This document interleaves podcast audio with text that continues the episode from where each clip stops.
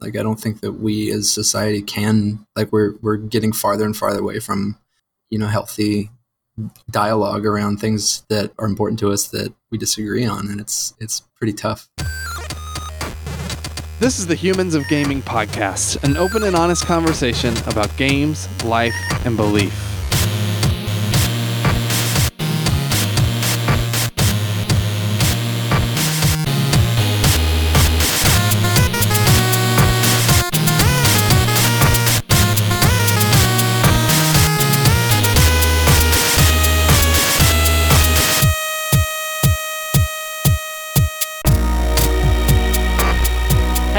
Humans of Gaming. I'm Drew Dixon. I'm one of the co-hosts of this podcast. That's why I'm talking to you right now. and uh, yeah, this is Humans of Gaming, and I am the chief content nerd at Love Thy Nerd, which kind of basically just means I oversight, oversee our website content at lovethynerd.com. Mhm. I'm joined, as always, by Chris Gwaltney. Hey, Chris. Hi, hi. I'm Chris. Welcome back from our summer break. Um, I am the chief executive nerd. I'm one of the founders, as is Drew, and host of Humans of Gaming, where we get to have all kinds of people from the games industry, whether video games or board games, content creators, designers, marketers, doctors, all kinds of people on here. And what we get to do, what's really our pleasure to do, and it's I think pretty cool, is hear about who they are as people. You know, it's very easy for us as consumers, as gamers, to especially nowadays because the market is flooded. I mean, you could play a new video game every day and never run out of video games. Board games are starting to get that way. Mhm. And uh, what that creates in us is honestly a sense of entitlement, a sense of like one and done, you know? And I think unfortunately, it's led us to dehumanize the people that make the games that we love. And so we started this Yep. podcast to try to shine light on these people and their hopes and desires and fears and struggles and, and everything else. So that's what this podcast is all about. You get to hear uh, from real people uh, about the the things that make them who they are. the real people behind the real games that you really love. That's our new tagline. That's our new. Tagline. I just made it up. It's pretty good. I love it. Um, so this week we had on Mondo Davis, who is a Mhm. guy that we met at Origins a few years ago.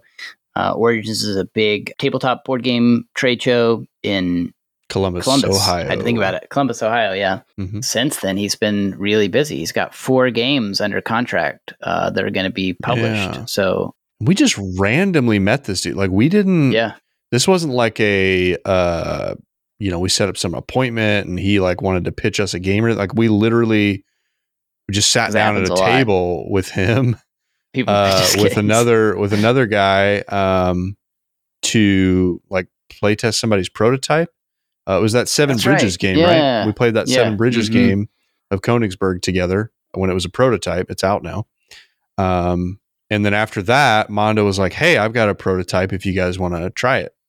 Um, and we talk about that in this show. Uh, it's a game called Yeah. Color Field, Mhm. and then we ended up hanging he- out with him basically like the rest of the the weekend. yeah, like he came out and had had a meal with us, and I think we played some other games and stuff together.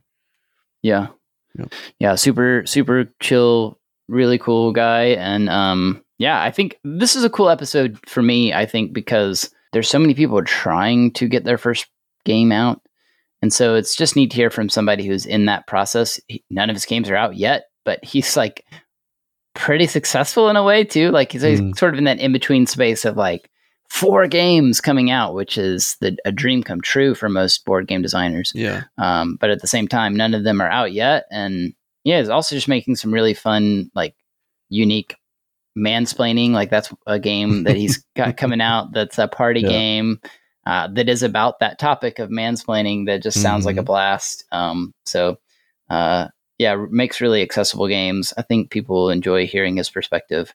I didn't say this during the show, but I have to wonder if part of his success in getting some of these games signed is because the type of games they are that they are very Mhm. they're more light, accessible. They're going to hit a broader audience. Which you Yeah. know, when you're pitching to a publisher, like they're they're looking for money, and so if their game's going to hit the the biggest market that's going to make more money. You know, versus like, hey, I've got this really deep strategy game that's between two to six hours long, and it only plays three and a half Mhm. players, and you know, like all these kind of niche things that I think Yeah. are much harder to pitch. So I have to wonder if that's part of his success. And I think he's just made cool stuff. You know, not to diminish what those- he's done. Yeah, absolutely. Um, I think you have to, you know, the, you you have to hit the right market to. If your game is not a party game, for it to make money, it's got a lot of things have to kind of come together, Yeah. like with like it like they did with a game like Wingspan or something. But Yeah, yeah, anyway, that's a whole nother topic. But uh, but yeah, you get to hear us talk about Mondo, his story, his games, and then also uh, we kind of rant a bit at the end about parenting. Um, so that should be fun for you too. If you're a parent, you'll at least identify a little bit. Enjoy the show. I hope you enjoy this conversation. Thanks for being here.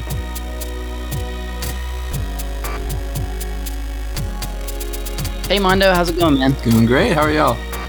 Doing good. How's life in uh, the great state of Georgia? Uh, it is hot and humid, uh, but otherwise pretty pretty good. And you're in the Atlanta area, is that right? Yeah, yeah. My family and I live outside of Atlanta, uh, one of the kind of bordering neighborhoods called Clarkston. Yeah. Hmm. Do you guys do Dragon Con? You guys been to Um, Dragon Con? Uh, we have been to the parade of Dragon Con. That's always kind of a, a big event. Dude, Um, that is bonkers, it man. is. That parade. It is actually we we haven't gone the last few years because it's been so crowded that um it's Mhm. felt kind of kind of claustrophobic. So we used to go every year. Explain Dragon Con to the uninitiated. Oof. I don't. I don't completely understand How could words describe? I mean, Dragon Con is is essentially um, you know sci-fi fantasy convention that covers like a, lo- a wide range of of yeah, brands and things, and it's I mean I've never been to Comic Con, but it feels kind of like it's it's a it's a version of Comic Con that's a little bit not quite as Yeah, big sure. or as um I want to say commercial without sounding pretentious, but uh, it's it's just a huge sci-fi fantasy convention in downtown Atlanta. yeah. And then on the is it the last day or I don't know, one of the days they do this cosplay parade out in the streets of downtown Atlanta. Yeah, and it literally shuts down like downtown Atlanta Yeah. because there's just tens of thousands of people on the street. Like you can't, yeah. you can't even Yeah. it- like think of the uh, what is it like the Disneyland at the end of the night or whatever they do that parade. And it's like you got to get there super early to get seats. Like it's that times ten. Yeah, but way nerdy, nerdier. very Oh, yeah. nerdy. cooler, way cooler in my opinion. No, yeah, it's Uh, it's a bunch of stormtroopers walking around downtown Atlanta. It's pretty. It's pretty awesome. Yeah, and it's that you are know not paid by Disney. Right, right. Mhm. They're all well. It is, and it's always it's always Labor Day weekend, so it's still like you know ninety five degrees with hundred percent Actually, humidity, now and probably people are they'll full shut. cosplay. Disney's probably going to shut that down now. Oh, that they've heard this pod. They'll hear this podcast and they'll be like, "Hey, yeah, you're not licensed to wear those stormtrooper helmets." it's true. But it, Uh, one thing that was always cool about it was, you know, like I said, I went every year for a few years up until uh, probably four or five years ago. But there's so many people that were there that like made their own costumes. Um, Mhm. and it Oh, was just like totally sold out for you know Halo or Star Trek or whatever it was. So it was really cool to be in an um, environment where like people who had these at the time very kind of niche nerdy uh, passions Mhm. were able to like really celebrate with each other and really be celebrated. Like it was it was Yeah. a fun environment for that because it was like you know there's high school kids that probably Oh, yeah. are you know bullied for this kind of thing at, at home, but Mhm. here they are like just celebrities because they have this really cool costume that they made themselves that looks really great or whatever. So that was always Yeah. fun to fun to do for That's me. the best. That's the best part of convention culture, Mm. in my opinion. Yeah. is just that overall air of acceptance. Yeah. because, like you said, generally speaking, this isn't always the case, and I think as time goes on, it's it's not as uncool to be nerdy Right. because thanks Marvel movies. but like, yeah, I think for people that are normally like not accepted in their like real life or normal life or whatever, everybody's just cool at conventions. Yeah. You know, like there's just not that person Yeah. that's going to make fun of you because you're dressed up like you know anime character. Insert anime character here. Yeah, for sure. Um, I love that. Yep. And those people can really find each other The other other thing, there. It's cool. yeah, yeah. The other thing I've noticed about Georgia recently, you've probably noticed this too. I don't know, but um, like it seems like every show I've watched recently, you if you watch the credits to the end, it's like made in Georgia, uh, filmed in Georgia. Yeah. I didn't realize that your state was uh, it's like such a big deal for so many uh, shows and stuff, like nerdy shows. That's pretty pretty much all I want. Yeah, well, it's true. I I will say I'm not. So I'm from St. Louis. I, I live in Georgia. Um, so I don't claim Georgia as home, but Mhm. it is it is yeah, true. give us some time. Yeah, maybe, but it is true. Yeah, I, I know for a while the state of Georgia offered a lot of tax incentive for um, studios to, to film here, so the industry's really taken off. We got a lot of Mm. friends down here that work in, in the film uh, and TV industry, so it's it's been a big a big deal for us down here. Yeah, been That's cool. cool. Well, we didn't have you on because of your expertise on uh, Georgia or uh, film, but you're a board game designer. Tell us about like your work in the world of board games. Yeah, so um, I've been designing games uh, for what five years, I think. I have currently have four titles that are signed and due out for publication within the next year, um, with a fifth maybe happening later this week. Uh, but no news on that yet. which is crazy. Like, like That's so huge, many man. people work so hard to get into this industry and design games and stuff. Like, we, we I feel like Chris and I bump into a lot of people. They're doing what you do, um, and they're just like praying and hoping for one game to get signed. Uh, so yeah, tell us about like how did you how did you land where you are now, where you've got four games uh, that are signed and and actually going to be published. Like that's really cool. Yeah, well, it's, Yeah. I mean, it's been a journey. I, I first the first game I designed um, came out of came from a place where you know I, I was not a gamer. I was not really aware of the hobby board game industry at all, um, or the, the culture or community of it. But I had an I had there was a computer game called Escape Velocity, which was an, an old game on a like I played on OS nine back when I was a kid. Um, there was a space pickup. That's a and- dinosaur. OS nine. yeah, it, it goes back, goes way back That was ages ago. but it's this little space uh, pick up and deliver flash game and it, i guess it wasn't flash back then I don't, i'm not sure but anyway it was um, something that you couldn't play anymore you couldn't find it so i was kind of bummed Yeah. out about Mhm. that and was thinking like i wish somebody would make a board game that you know captured those same kind of feelings and, and emotions uh, and then thought, what the heck? I might as well give it a shot myself, and and started the journey there. Um, and it was, you know, it was miserable. I had no idea what I was doing. It was really bad. Uh, I played it with friends and family who had weren't weren't gamers, so they were so impressed that I had made a board game, you know, and so their feedback was like really Yeah. positive. Um, and you're like, oh man, I'm good at yeah, this. that's that's exactly what I thought, and to the point where I started doing research about. Friends and family will lie to you, won't they, about they stuff like that? Well, it's funny because no, like they honestly loved it, Or they like might that's not have been like, that's yeah, the yeah. thing, and and that's something I tell a lot of new designers when I talk to them is like you got to get this game in front of people that know what they're talking about, um, Mhm. so you can get feedback that is actually going to be helpful, as opposed to just you know the overwhelming positivity that made me think I had the next Catan on my hands, you know, which Mhm. I, I didn't obviously, but yeah. Yeah, I, I pitched. I actually pitched that game to a couple publishers, and they were really kind, but you know, told me that it wasn't any good. um, and thankfully, I was able to kind of take that to heart. who was? like, do you remember like who the first publisher you pitched it to was? yeah, well, so I, I, I had a. I actually traveled to two different conventions with my game um, to meet with Mayfair and Rio Grande. So those Mhm. two publishers. Wow, so you just went for the Yeah. smaller, like just- you know, yeah. little little guys. I just You just for it. start. Yeah. You started at the bottom, right well it's funny because i you know I, I didn't know any better like i i Yeah, yeah. Yeah. i just like Hey literally man, shoot for the moon and you'll get the stars, Right. brother. Did they really say like, I'm sorry, but this just isn't good? no i mean they were they were very kind about it like those folks see so many pitches and a lot of them are really Oh, bad yeah. so they they've definitely I feel like that's not unkind though. That's part of why I asked. Like, you know, I think we there's this like American culture around like being really nice about everything all the Mm-hmm. time, but it's actually not nice to be like to not be clear. You know what I mean? yeah,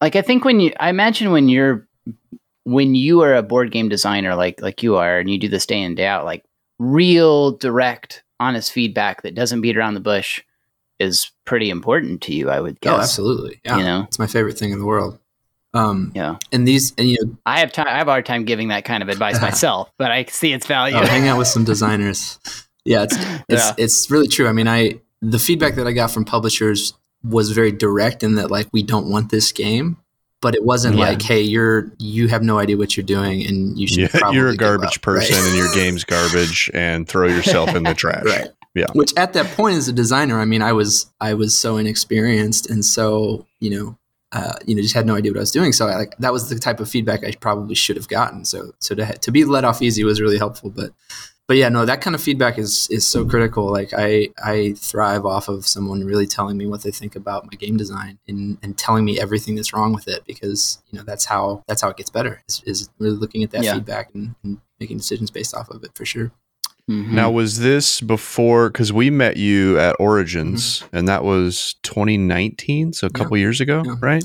Was this before that, or was that the same convention? Yeah, so this was this was several years before that, and actually the game. Okay. I think Drew, did you play Colorfield? I think I think I played with you and I we all did. Oh, yeah. Did yeah, we all did. So that Mhm. was kind of the think that was the first game I signed. Um, I signed that with 25th Century Games shortly after. So we can always look back and we say, "Look, we knew this guy when he was small time, I'm, s- I'm still small time, but, you small know. fries." I mean, I, I feel like probably when we when we uh, play tested it, that was kind of that was probably the break. No, that was yeah, that was for that game. That was oh like, yeah, yeah, yeah, definitely Yeah. the moment. That's what shot him into the stratosphere was us playtesting. yeah, I was on a whole nother level going forward from that playtest. So Mhm. appreciate you guys for that. Yeah, you're welcome. Yeah. hmm No, but so Colorfield, which, um, like I said, is signed with 25th Century Games, uh, hopefully hitting Kickstarter here pretty soon, is um, that was kind of the first time that I made a game that I th- that I let's see, how should I say that? Uh, I went through a, a process of learning how to design games, right, and and and got to a point where I was able to really focus on designing innovative and interesting mechanics. Um, and not focusing on like I want to make a game about Star Wars or I want to make a game Mm, about whatever, mm. which is a perfectly valid. So starting with mechanics versus starting with like theme. yes, which I mean, Yeah. designing from theme is a perfectly valid approach, and it's something that I do still, you know. But Colorfield was kind of the first game where I just sat down with like a blank piece of paper um, or blank note cards and like said, okay, what can I do with these that make is interesting, and then built the game around it. So um, Colorfield was definitely like a big breakthrough, yeah, for in my design process. Um, and just And what's the elevator pitch for Colorfield? yeah, so Colorfield's a tile laying game where players are making a painting. So they have uh, two inch tiles, two by two tiles, uh, and they have a grid of, of six of them in front of them. And each of the tiles has different paint colors on the different sides. So you're trying to, uh, you're drafting tiles and placing them, replacing tiles that are on your, your canvas to make this painting and trying to match up the colors uh, on the sides of the tiles. So it's played over three rounds, and there's kind of different scoring uh, things that are factored in. But that's sort of the basic basic idea. And I may be misremembering this, but I rarely misremember things, as Drew can attest. But uh, I'm terrible at tile laying games. I do not have like whatever that thing people have in their brain for that. I just don't have it, like spatial awareness or something. Mhm. But I'm pretty sure I won that game that we played I was. It's weird because I because I remember the- being shocked. Like, why did I win? Because I'm bad at this. So you guys must be worse. Yeah, my memory is that I won the game, but you know, agree to disagree. I think it was a two way tie between you guys both. I think that's what happened. Oh, okay. There okay. Uh, it was really cool though, man. I don't know if it's changed much since we played it or if you remember, but um, I think at that time, did wasn't your wife involved? Like, didn't she do the art? yeah, yeah, which is really exciting. That um? Is that still the case? yeah. So uh, Chad, who owns 25th Century Games, actually per- licensed the art with the game. So uh, Oh, my wife's so cool. artwork is going to be on the final version, which we're really excited about. It was a yeah, it was a fun it was a fun project. One of the reasons I chose the theme that I did when I was making it was because I wanted to I wanted to have like a project that I could work with my wife on. Um, and she, she's an artist. She's a That'd be she owns a, an art a paint watercolor c- business down here in Atlanta. So we were able to work on that together. Some really fun. major husband points right there, dude. Yeah. that would have been awkward if your publisher was like, "We really like this, Yeah. but uh, we want to go a different direction with the Yeah, art," and then you have to go to your wife. that would have be been like, a yeah. But honestly, the I think the artwork is what made it stand out because a lot of you know prototypes Yeah, are I agree. just you know clip art or un, un, Mhm. underdeveloped artwork. So having something that looked professional and was was pretty to look at really helped. That's got to be a selling point for publishers too, because if they like the art, they're thinking because they're thinking dollars and cents, Yeah, of right? course. They're thinking, oh, cool, we don't need to pay an artist. Right. Yeah. They got it, you know. Yeah. Which is the case. I mean, I, I think it's rare for a designer to come to a publisher with finished artwork that looks like what the publisher wants to put out there. Um, Mhm. I don't think that happens much, but we we just kind of lucked lucked out. I think with finding Chad. Yeah. So how did that like evolve into you now having three more games that are uh that are coming out? Yeah, well, I- I mean, I think that so signing Colorfield, not only you know I got the game signed, but I also started to build relationships with people um, in the game industry that I didn't really have before. Um, so through Chad, I met Andrew Smith, who runs um, Gold Seal Games, who signed another one of my games, and then through that kind of playtesting group of you know Atlanta designers, I met Fertessa Allyse, who I co-designed Mansplaining with, which was signed by Breaking Games and then um, ended up signing another game called Sorrento that was a with a Weird Giraffe, and Carla, who runs Weird Giraffe, knew me through Fertessa, so it was like kind of this network of people. So, uh, I mean, I think my my game design process was you know definitely helped by the fact that I was being able to connect with uh, a lot of different people that um, Mm. you know were in the games world and and wanted to make some cool stuff. So. Yeah. So tell us uh, a little bit about those games, I guess. A quick elevator pitch on each of them. Sure. I think would be interesting to hear. Okay, so Into the Woods is the game I signed with Gold Seal Games. It's a pretty simple card laying game um, where you're trading out cards to try and make a. Well, he, he's going to retheme it. So, uh, but the original theme was that you were finding like sticks or rocks or bones or things as you're like you're a kid walking through the forest and you're like trying to Mm. carry them home to, to have this to make this cool collection. Um, so yeah, I I probably shouldn't go too into too much detail about it because it has it is going to change a lot once we start working on it. But Yeah, yeah. card laying game, pretty simple. um, Cool. mansplaining, which is a lot further along, is um, it's a party game where players are mansplaining topics to their audience. Um, so they have a topic. I already like yeah, it. What's man? will you mansplain mansplaining Um, to me? Yes, absolutely. Here I go. uh, but yeah, so you everybody has you get a topic that's like um, how to mow the lawn or how to do dishes or how to tie your shoes or something, and you have a minute to mansplain that topic. But then you also have four detail words. So these are unrelated words, usually words that are a little more obscure, like um, chivalry or uh, connectivity or something, right? So you're trying to mansplain like how to mow the lawn, but you're trying to sneak in these de- detail words without them being detected. So everybody's Mm. Oh, Yeah. that's great. so everybody's listening to your Yeah. your mansplaination, and they write down their guesses about what your topic was and what your um, detail words were, and then you get points for correct guesses and for using things. And so that one's really fun, um, and we've actually got a lot of it's, it's got a lot of momentum right now. Where we're kind of bringing on different content creators to um, to help us promote it. So that's been been a really fun process. That's cool. Oh, I think that'll be huge, man. Like games like that. So I'm correct me if I'm wrong, but like what I'm hearing from kind of a theme for you and your design is like simple, accessible, maybe even casual game, like games that are going to hit a much wider audience than the games that, you know, I'm playing, which is like, you know, Twilight Imperium or like these hardcore strategy games that like, you know, that's hitting a, a much smaller thing. Like, is that fair to say for you? Yeah, absolutely. Um, I I love board games as a medium for um, like for community to develop um, and for uh, shared experiences to be created. Um, I that's where my focus on design is creating games that are going to um, bring people together in a way you know where there's Mhm. not a lot of like barriers of entry. There's there's not um, you know you don't have to learn new skill sets or new concepts to be able to sort of jump into the games that I make. Um, so that's always been a focus of mine, while still, you know, trying to maintain some strategic depth and, and, and make something interesting. But yeah, I'd say that's a Mhm. pretty fair assessment for sure. cool. What's your favorite uh, card in mansplaining? What your favorite thing that's pe- that people have to mansplain, that's tough. Um, or maybe just like one or two that you guys came up with that were that you and your team? Because it wasn't just you. Who who designed that with you again? for Tessa Elise, um, so Okay. she's a designer from So, yeah. uh, she from Atlanta, but she lives in Seattle right now. Okay, yeah, um, one or two that you or or or she came up with uh, that you're proud of. yeah, well, I, know, I think for her, um, uh, f- so f- I think for Fertessa, one thing that one card that she um, put in there was the word ch- charcuterie, which oh my Yeah. gosh, man! I didn't know what that word was until she put it in there and ended up learning about it. Dude, no one that mansplains, like men in real life that mansplain, even know what that word is, let alone how to say Right, it. which is why it's so funny because that comes up every time. People are like, have to look it up. Charcuterie. it's like just a board of meats and cheeses, right? Right. Yeah. Yep. It's a board of meats and cheeses. Um, And that's what I don't know we'll why we have to call that charcuterie, but Well, it's like French yeah, or it's gotta be something. isn't? I don't know. sure. I know. That sounds pretentious enough to be French. Yeah. charcuterie. Shark, charcuterie. But just imagine trying to explain how to how to mow the lawn and working the word charcuterie. Working shark. Yeah.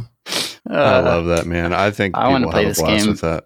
Yep. Yeah, Actually, I, I And it's I, like um, those those kinds of games, man. Like that's that's a game you could see in Target or Barnes and Noble, like these kind of big retail things. Because like, dude, any of those sort of like hot button culture sort of words, topics, whatever. Like you see games like that all the time. So Yeah. I think that would be super cool. Well, I hope so. I mean, we Breaking Games is really going out, all in on it, which we've been really excited about. I mean, they're hiring you know comedy writers and um, and uh, oh, nice. animators to like do shorts and stuff. So we're really excited about kind of the potential that that has to take off. But Yeah, we'll see how Yeah, that that's cool. Is there a timeline for it, like release? Is it going to do Kickstarter or straight to retail? Uh, hopefully, it will be coming in uh, early 2022. So next next year, Okay. January, February. Um, I don't think there will be a Kickstarter. It should be straight to retail, but uh, yeah, updates will be forthcoming from Breaking Games if um, if anyone wants to wants to follow up on it. That's cool. Yeah. I love those kind of games. If I'm honest, like I think I'm probably I lean closer to Chris, where I'm like, if you ask me what kind of games I like, I'm going to say like my favorite game is Scythe or something like Mhm, that. mhm. But um, but man, like the like a game like Mansplaining is definitely the kind of game that gives you a really memorable experience that you can have with friends. That you actually like you- have fun playing it. No one has fun Yeah. playing Scythe, but like you have fun kind of fun. playing. yeah, Yeah. that's right. yeah, and I I, I Um, love heavy strategy games as well. Um, but my you know my most memorable moments in gaming are always games that are, I mean, even like Sagrada or Azul or that kind of level of because because you Mhm. play with people who kind of get to experience the the fun of board gaming for maybe for the first time or Mhm. without being as familiar with it, and that's always a fun experience to kind of welcome somebody into this world that that is so vast and interesting. Yep. Yeah, for sure. I think those are games also like the lighter the game, the easier it is to to um at least for me to actually have like conversations with people at the table cuz for me like playing a game Yeah. like Scythe or like these really heavy strategy games like all of my brain power is spent trying to obliterate the opponents at the table. Yeah. like I don't have any extra space up there to like ask them their dog's name or like who they are as a person. Yeah. Um, so like Yeah. you know, playing you know color like I remember with like color That's field. because you're or- ruthless, Chris. Well, yeah, I'm, I'm a You only care about winning. That's Yeah. why. That's true. hey, it's my sin. I'm dealing with it. You know. Um, but that's what I like about those kind of games is like you can actually look up from the table and Yeah. Mhm. engage more For sure. people around it. Yeah, yeah, that's that's the kind of game I want to make. So yeah.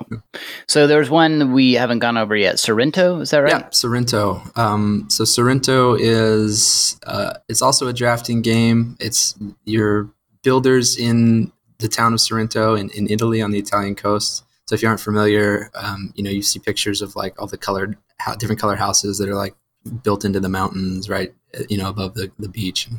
Um, Mhm. You're basically you're, you're drafting houses and, and stacking houses, these little wooden meeple house meeples in a pyramid formation, actually vertically stacking them Mhm. and then you um, score each pyramid based on a certain set of parameters like you know repeated colors or pairs or, or you know i think eight different scoring um, mechanisms in the game but it's Mhm. kind of the idea of it so So it's not card drafting; it's like it's house Meeple drafting, drafting. yeah house drafting, yeah but not like house drafting like you're building a house. Like you're not uh, you're not an architect. well yeah you're Sort of. you're building multiple houses is kind of the thematic idea but yeah And that You're one's out or that one's coming out? No, that one um, is signed under contract with uh, Weird Giraffe, is the publisher, Mm-hmm. um, and that's a few games in down their pipeline, so it'll probably be next year as well. So 2022. Yeah, 2022 is coming gonna be the year. Mondo. Yeah, it's funny because I've you know I signed my first game in 2019, and I still have nothing that's in stores. You know, so it's like people ask me where can I buy your games. I'm like, well, in the future. Yeah. But yeah, a lot of promises. yeah, yeah, yeah. we'll see. No, that's exciting, man. Um, sounds like it's going to be a big year for you, and congrats on having four games coming out. That's Yeah.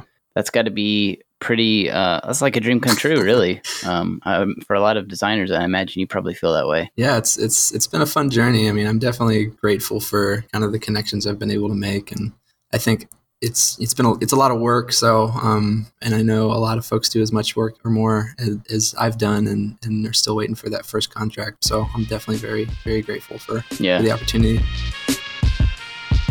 What's up, nerd? You digging this podcast? Well, the audio enjoyment doesn't end there. Visit LTNOnAir.com and make LTN Radio your new go to for the best Christian rock, rap, pop, and indie, as well as our exclusive LTN shows and podcasts, some of which air on the station before they're available anywhere else. Visit LTNOnAir.com to listen now and find the link to our app. Now back to the show. As much as it is like a dream come true, you're still grinding. Like you're you still have a day job. Yeah, You're a teacher. Yeah. What do you teach? uh, I teach English as a second language uh, at a high school here in Atlanta. How long you been doing that? Um, this is my well. I've, I've been in, an an ESL teacher for the better part of ten years, but um, I've been at this this school for the last five. Okay. Cool. Yeah, it's And you teach uh, mostly like Spanish speaking students, or or who who do you teach? yeah. We've got a pretty good all different. Yeah. Our, our student body is pretty uh, pretty diverse. Uh, we do have. I, I don't know if it's a majority of Spanish speaking students, but we do have a good number of, of Spanish speaking students. There's also a lot of Indian um, families in our in our district, so we end, Hmm. end up with uh, several students from India, and we've also kind of bordering some um, refugee relocation centers. So over Oh, the wow. years, not the last few years, but when I first started, uh, and hopefully picking up here, we've we've had a lot of refugee students just from you know from all over Burma and the Congo and Syria and places That's like that. So it's been fun to to teach such a diverse group of students. Yeah, absolutely, man.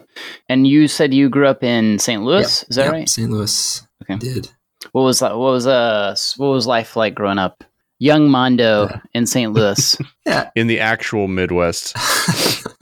There's probably not that many people named Mondo in the Midwest. uh, true. That's or just probably pretty anywhere in unique. general. True. So my since you mentioned it, so my full name is Romando, um, and I'm the seventh Romando Davis in my family over the last twelve Ooh-wee. generations or something. So it's a it's a name that's been and that's a nice combination too, because Romando. I mean, that's got some some character to it. It's it's Spicy. fun. It's fun to say. like Mondo and Romando. I love both those names. And then Davis is like super plain Jane. yeah, yeah. no, I've I've grown up with that that dynamic my whole life. Yeah, but Yeah, you're used to it by now. Romando, I'm just the first to notice, Yeah. I guess. Which is funny because I to have like an, an an irregular name is not like you don't ever really think about your name. I mean, I never really think about my name, but then when I introduce myself and I have to repeat it or spell it or something, and I'm like, oh yeah, my name is different.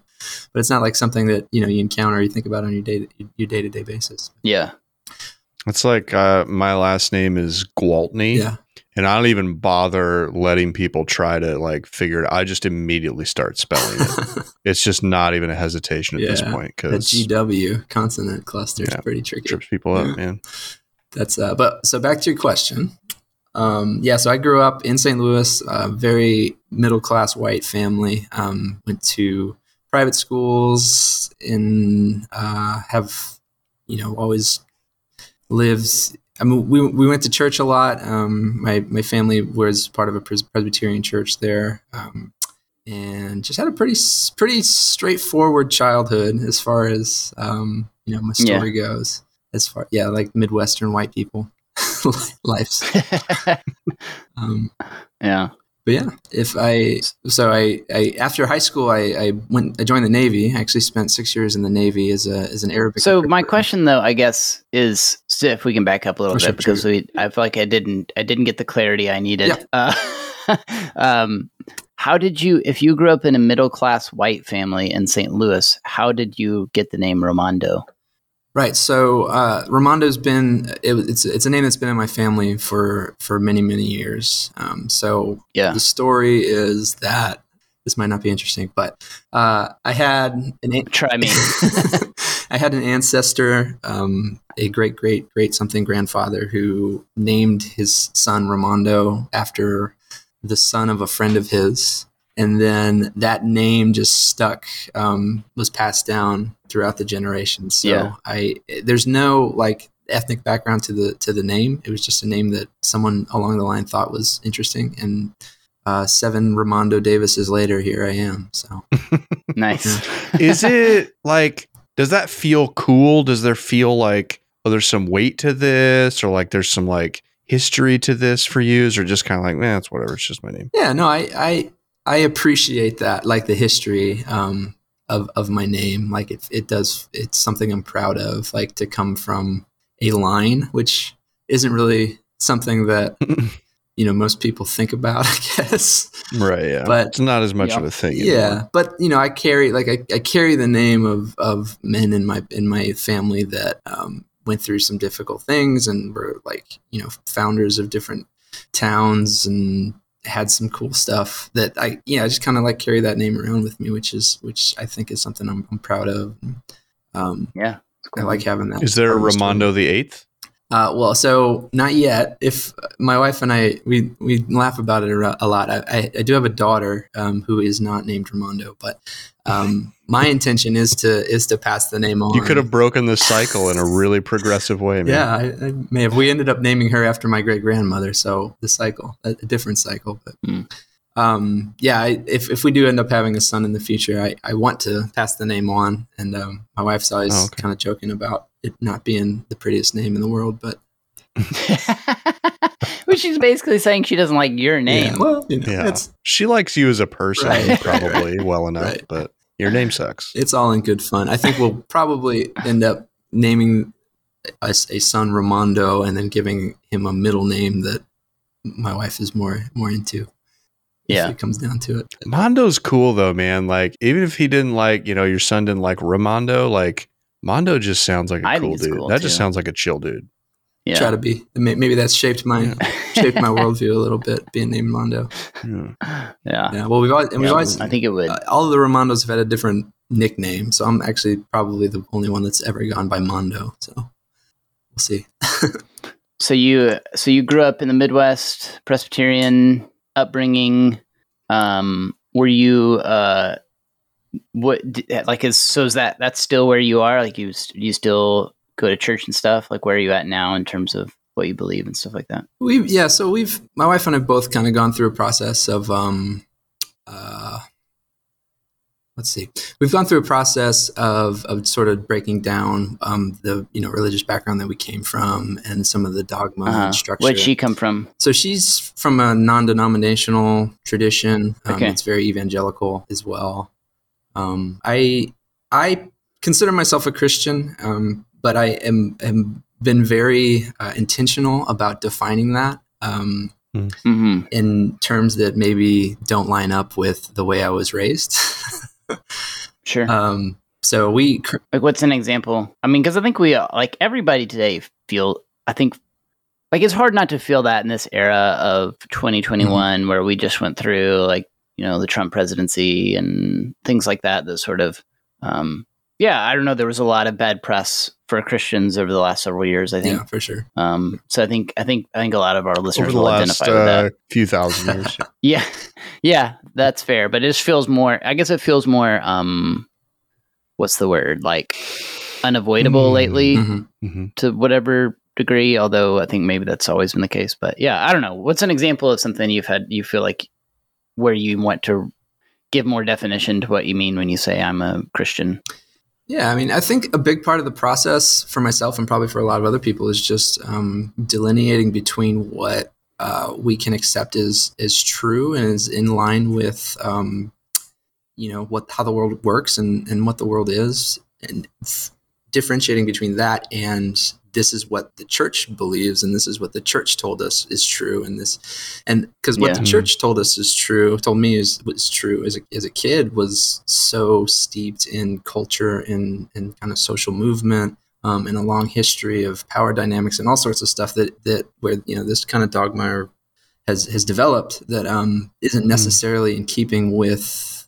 what Jesus represented. You know, if if we're talking in those terms, hmm or what I think like is actually really true um, as far Mm. as the way the world is, and um, I and I think growing up, it's just like you don't really question that stuff a whole lot. Um, but Sure. for me, one big thing was looking at actually looking at the because we were moving out of our neighborhood and thinking about going to a new church, and so for the first time, I really started looking at like what this church that I've always kind of been a part of believes, and is that something I believe? Um, and Yeah. the first thing that came up was was the issue of predestination um, and and free will and that sort of thing. Um, hmm and when you hold a microscope up And to that, where Presbyterians just, I don't really know, and probably listeners don't know, like Presbyterians, where do they fall on that? Like, what's their kind of doctrine? yeah, so they're pretty staunch Calvinists. Uh, so very very Mhm. pro predestination um, and Those are the frozen chosen people? frozen chosen. Yep, that was us. Well, Yeah, I think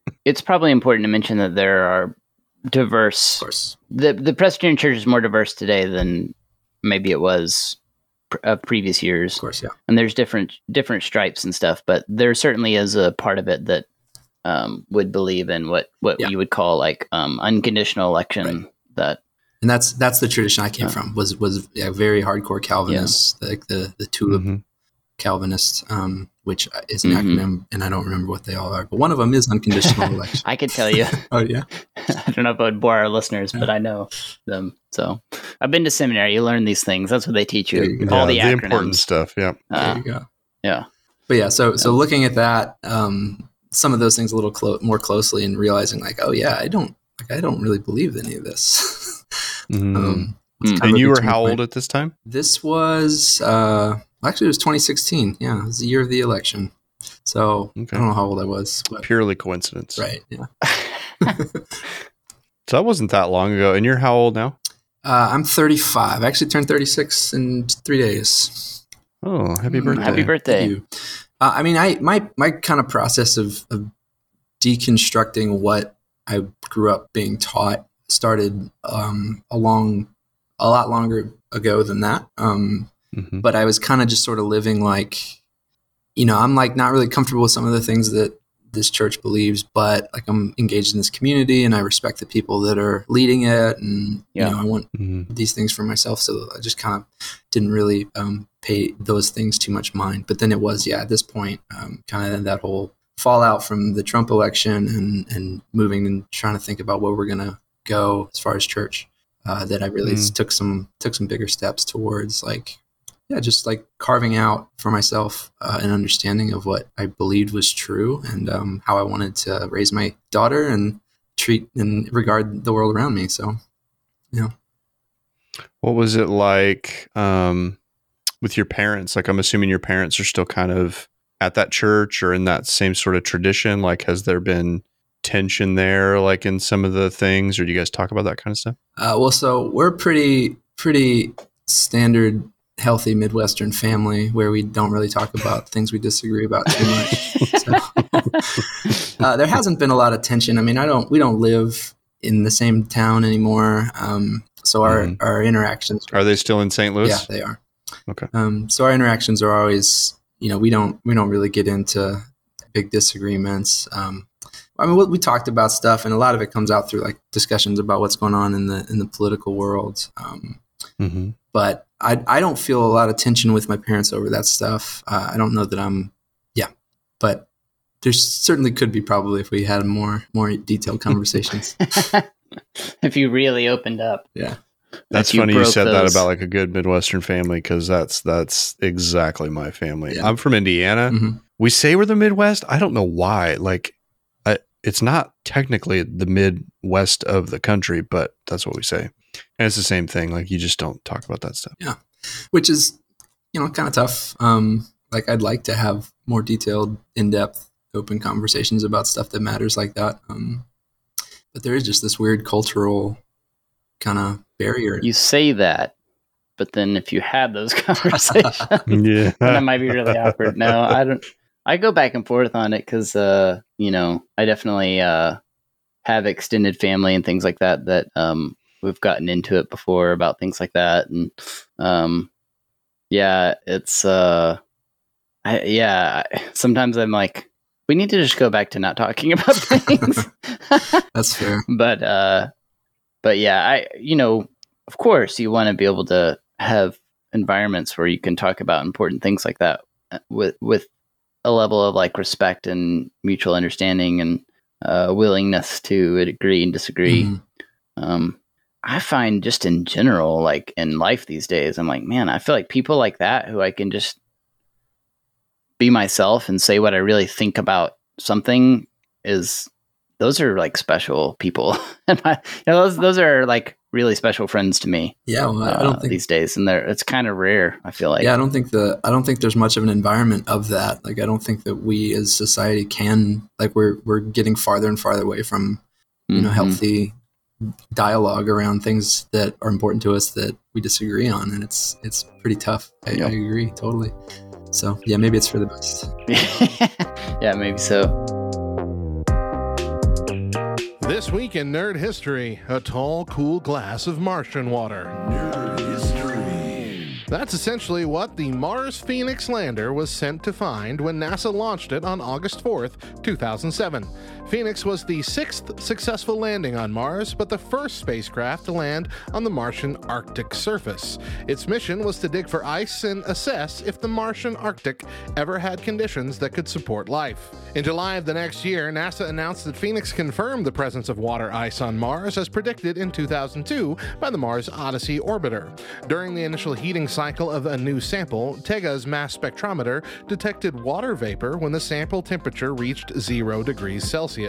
Water ice simply means that it contains the same elements as the water we have on Earth and is not another form of ice, such as dry ice, the solid form of carbon dioxide. Many wonder why the discovery of water ice even matters. Well, it's about finding the organic materials and the building blocks for life. With this type of information, we can learn more about the history of Mars and how it became a desert wasteland. Phoenix ended up exceeding its intended 90 day mission, studying the planet for a total of five months. In 2010, NASA lost contact with the lander completely, but the data collected continued to be studied for many years after. I'm Radio Matt. See you next time for more so uh so you're married and you have a child uh how long have you been married We've been married for eight and a half years. Well, eight years, eight years. Yeah. We got married on on May fourth, Star Wars Day. May the fourth be with. you. Hey, let's go. Now you have to make a Star Wars game. Right? Well, maybe someday. was that intentional would you like propose to her and it was like inside a lego version of the millennium falcon Right? or Yeah, I was wearing a Han Solo costume. No, no. But and you're like don't don't ask questions but just put your hair in those yeah. like Bra- brady bun things that princess leia had no, yeah, it, it was it was coincidental. But that's the once we, technical term brady, brady, Brady buns, buns. Yeah, I think that's the right one. Yeah. when we uh, Yeah. when we figured out that it was Star Wars Day after we set the date, Peach actually made my wife made um, wedding announcements where she photoshopped us onto Han Solo and, and Princess Leia. So Oh, we, we kind of leaned into it, but it was accidental. there you go so it said i love you and then it says i know, I know. uh, and your daughter, I think you told us earlier, your daughter's three. Correct. What's her name? Yeah, she's three. What's her name? What's her name? Valley. Yeah. Valley. Yeah. oh that's pretty I like I that. like that. Thanks. Yeah, we uh what go ahead.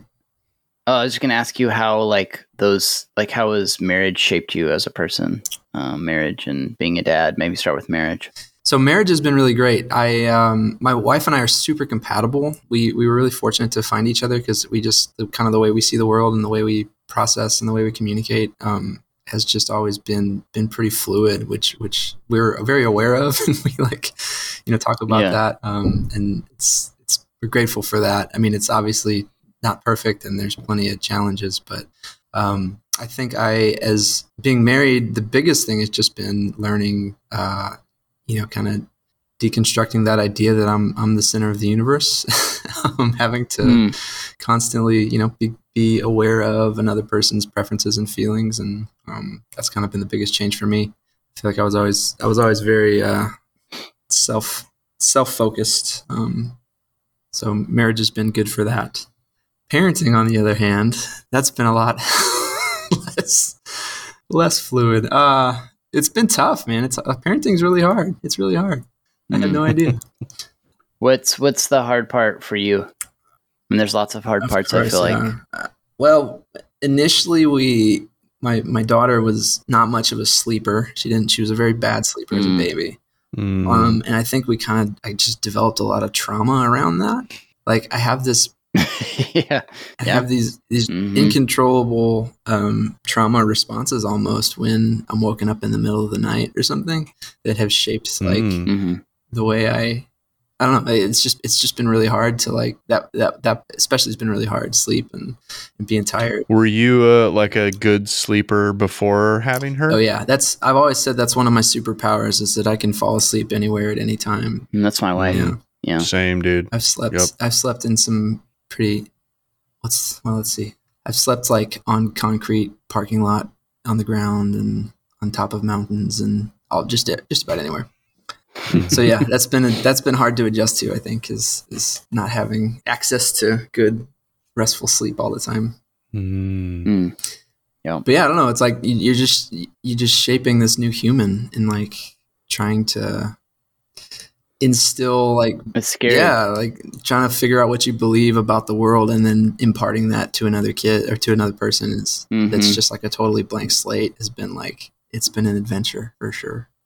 for Yeah. sure. And then you spend all that time like trying to like hoping and praying that they'll be a decent human being, you know? Yeah, totally. And then you sort of a a lot there's so many junctures. It's not I'm I'm just sl- I I'm slightly wiser than you. I have to admit this because I'm just further down the road. Uh, my kids are older. No, I'm kidding. I'm Drew's totally got it kidding. figured out, is what Good. he's Uh, trying to no, I, I have a lot to learn. So No, not not at all. I'm joking. But you, there, there's these moments. I think you may have already experienced some of this, but I, I certainly with my ten year old that I'm sort of like realizing that all the ways, many of the ways we've invested and tried to really like instill like good values in my daughter, and then at the end of the day, it's like you can't do anything. She's her own. She's her own person. Like she's gonna be, you know what I mean? Like she's gonna be who she's gonna be, and uh, She can Uh, still I be a think- dirtbag if she wants. yeah yeah i think that's like the hardest part is realizing uh you have to let them be their own person Mm, you know um Ugh. yeah you you have so many uh, i know I've probably, I think I've probably ranted about this before on the show when we've talked about parenting stuff, but like it's still something that sticks with me. Like, you know, I'm I'm 35 as well, and getting we're getting to that age right where we're kind of like bordering on our midlife crisis, and Mhm. we're reflecting on all things about our life and where we're at at this point, and if we're good people, yada yada.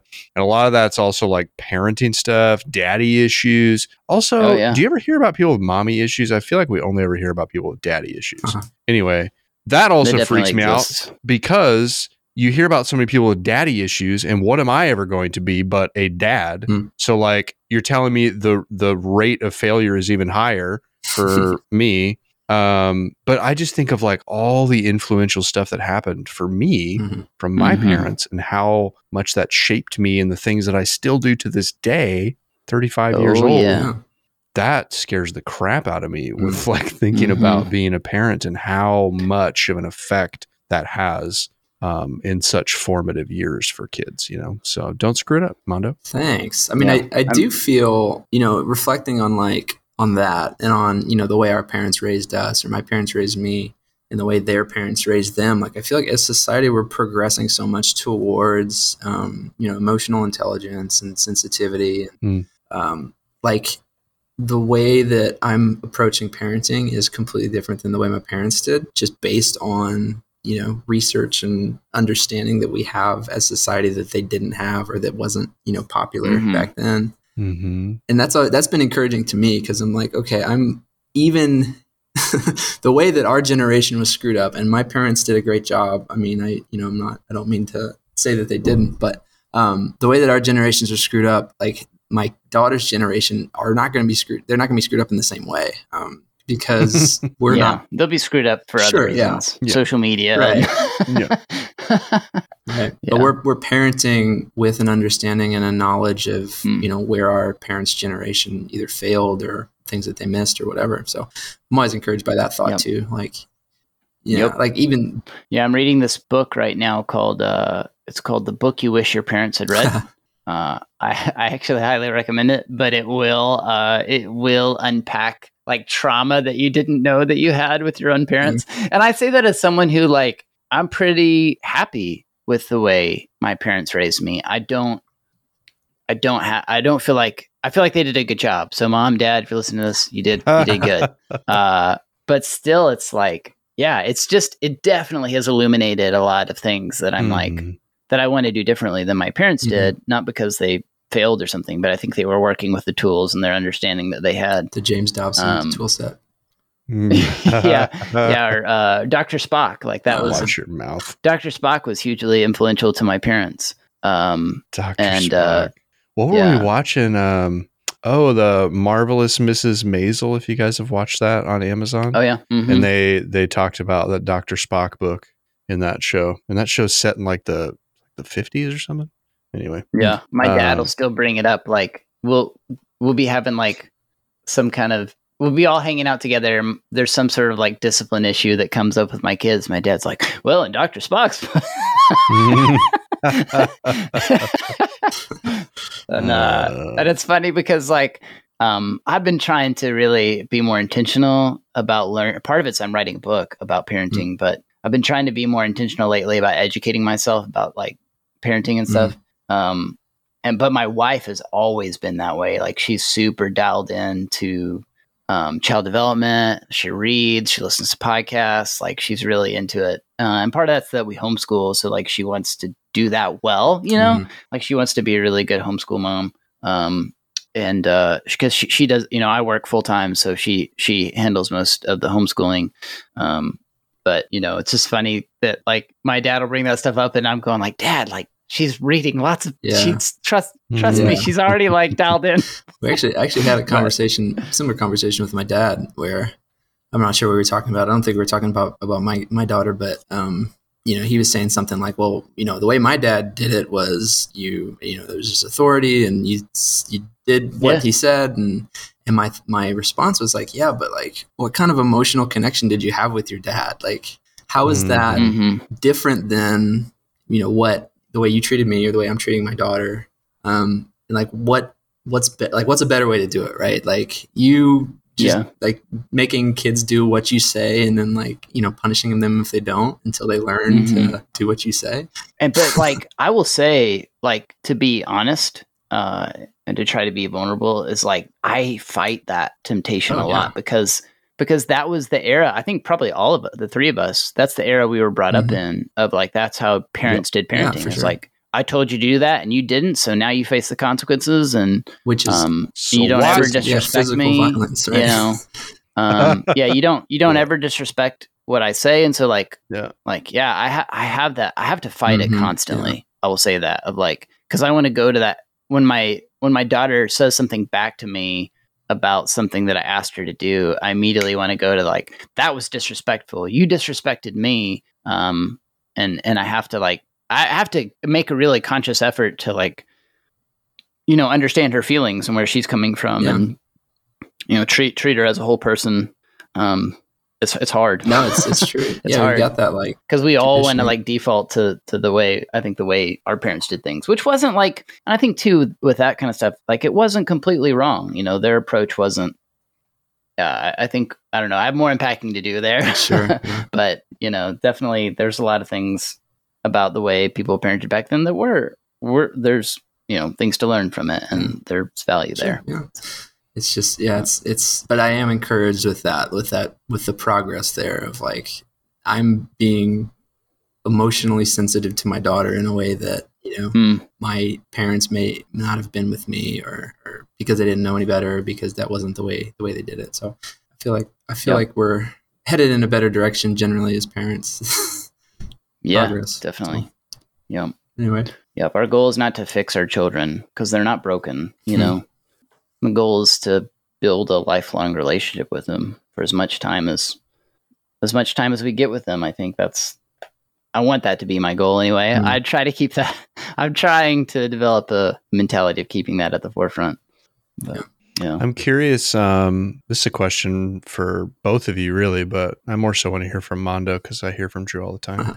Yeah. Um, Fair. You know, thinking like if we go back to this sort of Christian lens, Christian upbringing, raising, which I know like both of you were, um, there was certainly was, and I think definitely still is this whole, um, I forget which verse it is in the Bible, you know, train up your children in the way that they'll go, yada, yada, yada. But really, this idea in Christian culture of like, make sure you set your kids on the right path, the right Christian path um, and they'll never stray from it kind of idea. I'm curious for the two of you um, what that looks like for your kids. If you still subscribe to that, if not, why? Um, how you know how do you kind of navigate that thing? Because obviously, like your faith, your Christian faith is presumably pretty important to you. Your kids are pretty important to you. Um, but I know both of you. I know for Drew and Mondo, it sounds like for you, it that faith that was instilled in you as a child had to be deconstructed at a point. And so, is that just the way it needs to be, or is there a different way? I'm done prefacing. Now you can just answer the question.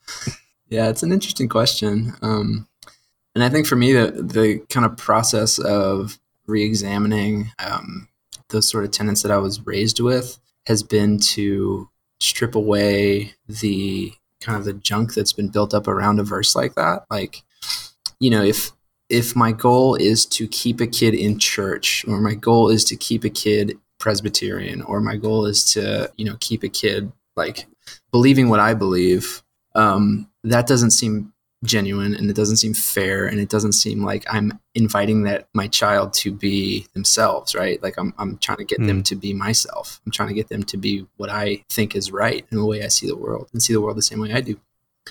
Um, and I think that there's room for you know to take a verse like that and interpret it in a much healthier way and to understand it in a much healthier way. And I haven't like I don't have a specific answer for that verse in particular, but that process is something that I apply um, to my understanding and to my approach to parenting and everything else. Is like okay, like what is best for my daughter? Like what do I want my daughter to be? Mhm. What do I want to see her accomplish? It like not even like tangible things, but like what kind of person do I want to raise her to to be?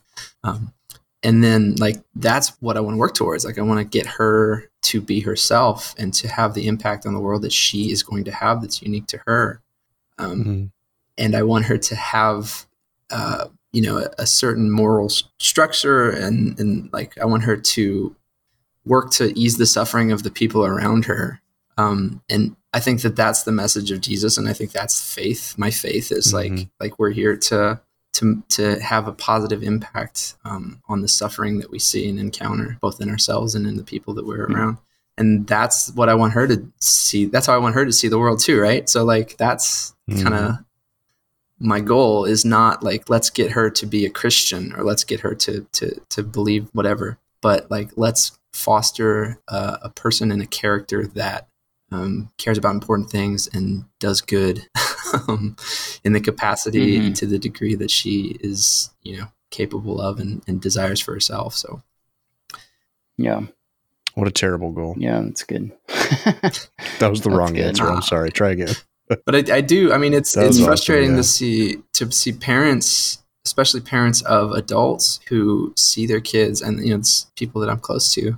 This is true. Um, they see their kids and their parenting. They see their parenting as, as having been a failure because their kid left the church, right? Or because their kid Mhm. doesn't is mhm. you know is now an atheist or agnostic or whatever and it's like yeah but that kid that that child that you raised turned into a wonderful person who is doing like beautiful things and cares passionately about important stuff and Yeah. just because they're not you know ascribed to the same dogma that you want them to be or that you are doesn't mean that like your parenting failed or that they're a bad person or whatever you know but I, I, i've mm-hmm. seen that it's really frustrating because it's like totally oh, just oh, yeah, you know, for sure. missing the point i think Yeah. One thing that I'm really thankful for about my parents is that I have a really clear sense in my relation with them that I mean I could and and we didn't I didn't grow up in like a I grew up in a Christian home, but I didn't necessarily grow up in like a strong evangelical home if that if the if that distinction makes makes Mhm. sense to you. Um and I don't know if those these two things that I'm about to say are related, but I just I I can't imagine a world in which my parents don't want a relationship with me Mhm. and aren't like really committed to making sure we're close. Um, and I've always had that sense that like my parents uh, want to be around me. They they they're I you know if I were to be like, hey, I'm I'm an atheist now, they would st- that like wouldn't phase them on that front. Mm-hmm. And so I think that's something I'm like super committed to with my kids. I really want them to believe in Jesus. Um and and and as much or more I really want them to follow Jesus, you know, like live in step with the values and the way of of life Jesus embodies in the gospels. Like I I really want that for them. Um but yeah, it I mean, my my ultimate goal as a parent, like I said earlier, I think I'm tr- I'm trying to keep at the center that my ultimate goal is to love them and and and build a lifelong relationship with them. Um, and that's really like that's the only way to point him to Jesus anyway. I mean, you can you can get real mad all you want about like if they're not jumping through the right hoops that you want them to as a a Christian or whatever. Um, but that's not gonna that's not gonna help. Uh, you know, it's not gonna help you develop that relationship or or make them want to follow Jesus. Um, so yeah, I don't know. You've got to you got to let go a lot of a lot. That's Just gotta I let say go that and as let someone God, who's pretty. Let go and let God. You guys can put that on Yeah. a bumper sticker if you want. It's very original. yeah, It's gonna blow up. yeah. No, but it's true. And, and like, what's the point? Like, is your goal to create another churchgoer? You know, like, is your goal to like Mhm. put you know get get your kid to be a pastor, or go to seminary or something? Like, is that the goal, or is the goal to like have a, uh healthy, happy person that is you know having a positive Mhm. impact on the on the world around them? I feel like it's it's Yeah. pretty nearsighted to be like. I'm going to raise my Mhm. kids. I'm going to make my kid go to church and I'm going to make my kid go to youth group and I'm going to make my kid go to Christian college or whatever. And if not, then then I'm doing something wrong. Well, Yeah. if you really want to get, you know, Children. oh, I hear yours. Yeah. Yeah. if you really want to get like I don't know theological or real Christiany about it, like if we are to be image bearers, you know, Mondo, you kind of said something earlier. Like I'm not trying to make. You don't think you said it this way exactly, but in your daughter, you're not trying to make another Mondo. Mhm. You know, um, and I think if we think about image bearing and how we're supposed to bear the image of of Jesus, like you you're not trying. We don't need another Drew. I'll tell you that right now. We don't need Oh, another gosh, Chris. Yeah, for real. You know, we probably don't need another Mondo, um, but we do need more uniquely wonderful people Mhm. uh, that we don't even know yet, that we don't even know what they have to bring to the world. And we would never know what they'd have to bring to the world if we just tried to make them an image bearer of us, you know, instead of the creator of all things. Yeah.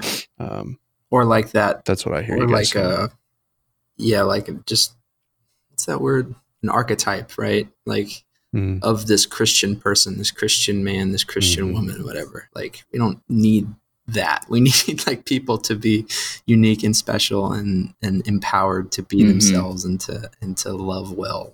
Yeah, I'm with you. I agree. Yeah, Because those. Christian archetypes, man, they never they never quite pan out the way they're supposed to. Oh, Sure. sure, they do Yeah. not. Yeah. Well, speaking of children, I need to uh, feed mine. Um, but uh, but this has been great, Mondo. Yeah. Uh, chatting with you about all things parenting included. Yeah. Um, so uh, yeah, man. Uh, thanks for coming on the show. And where should we point people to if they want to kind of follow your work and your games and that kind of stuff? Um, yeah, so mondodavis.com. I've got registered. Um, if you go there, it's uh, we'll have us some links to, to social media and stuff. And TikTok. I can't believe I, we didn't talk about TikTok. I've been. I I've been know. I was thinking about that. I've been doing. A rising TikTok star. Well, I, don't, I don't know about that, but I am doing some fun stuff with uh, board game design on TikTok, which isn't really very well represented. Okay. So if anybody wants to check that out, Games by Mondo is my handle. Um, no spaces or anything. So, but yeah, otherwise, mondodavis.com. The games uh, that are coming out, updates will be coming from publishers. So, uh, 25th Century Games and Mansplaining is Breaking Games. Those are kind of the two that are furthest along. So, there you go. Cool. Yeah. Awesome, man. Well, we're excited about your games, and uh, yeah, thanks again for coming on the show. Of course. man. Thanks for having me, y'all. Absolutely.